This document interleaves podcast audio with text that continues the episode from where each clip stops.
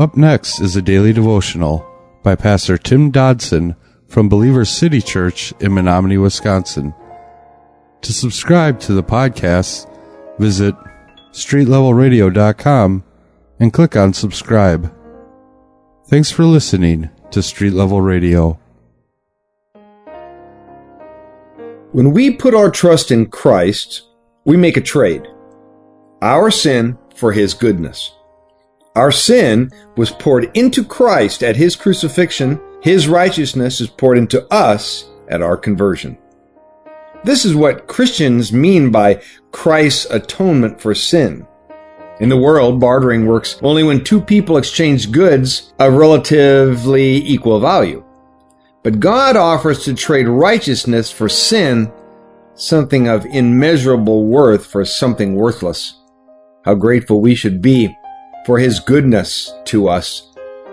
Verse 21 of chapter 5 of 2 Corinthians, Paul says, For him who knew no sin, he made to be sin on our behalf, so that in him we might become the righteousness of God.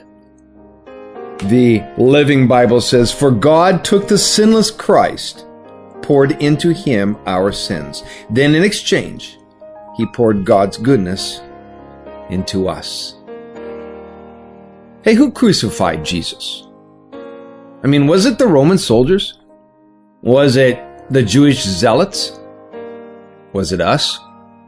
You know what? The truth be told, it was God.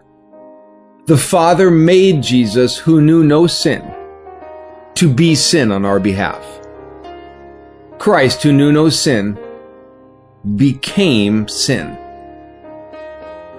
Preacher's Outline Commentary says this One of the very reasons Jesus Christ came to earth was to live a sinless and perfect life. As man, he never broke the law of God. He never went contrary to the will of God. He never sinned, not even once. He lived a perfect life, therefore. He stood before God as the perfect ideal man. He was the ideal, the pattern of what a man should be. He had secured the ideal, perfect righteousness. Therefore, his righteousness could stand as the ideal righteousness for man. His righteousness could embrace and cover man. As the ideal pattern, the righteousness of the Lord Jesus Christ could be counted as righteousness for man. You know, Christ, He not only shouldered our sin, but the language of the text tells us He literally became our sin. And in doing so, he was put to death in our place, so that we might have nothing between us and our Creator Father. He was judged guilty, and though he was anything but guilty.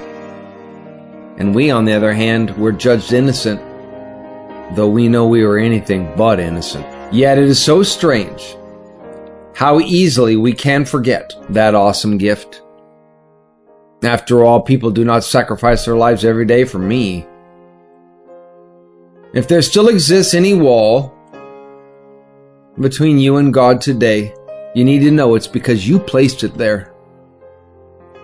God has cleared the path for you, and the way is clear forward from where He stands. He has removed all barriers that stood between us and our Creator. Therefore, now, the choice is ours. Do you feel he has been silent towards you? Perhaps it's because he will not intimately involve himself. He will not open up his self, his heart, his relationship and communication until we come to him. Until we answer that one constant repeating beacon be reconciled to God. Once again, for God took the sinless Christ and poured into him our sins. And then in exchange, he poured God's goodness into us. That was a daily devotional by Pastor Tim Dodson from Believer City Church in Menomonie, Wisconsin. For more information, on Pastor Tim Dodson or Believer City Church, visit believerstogether.com.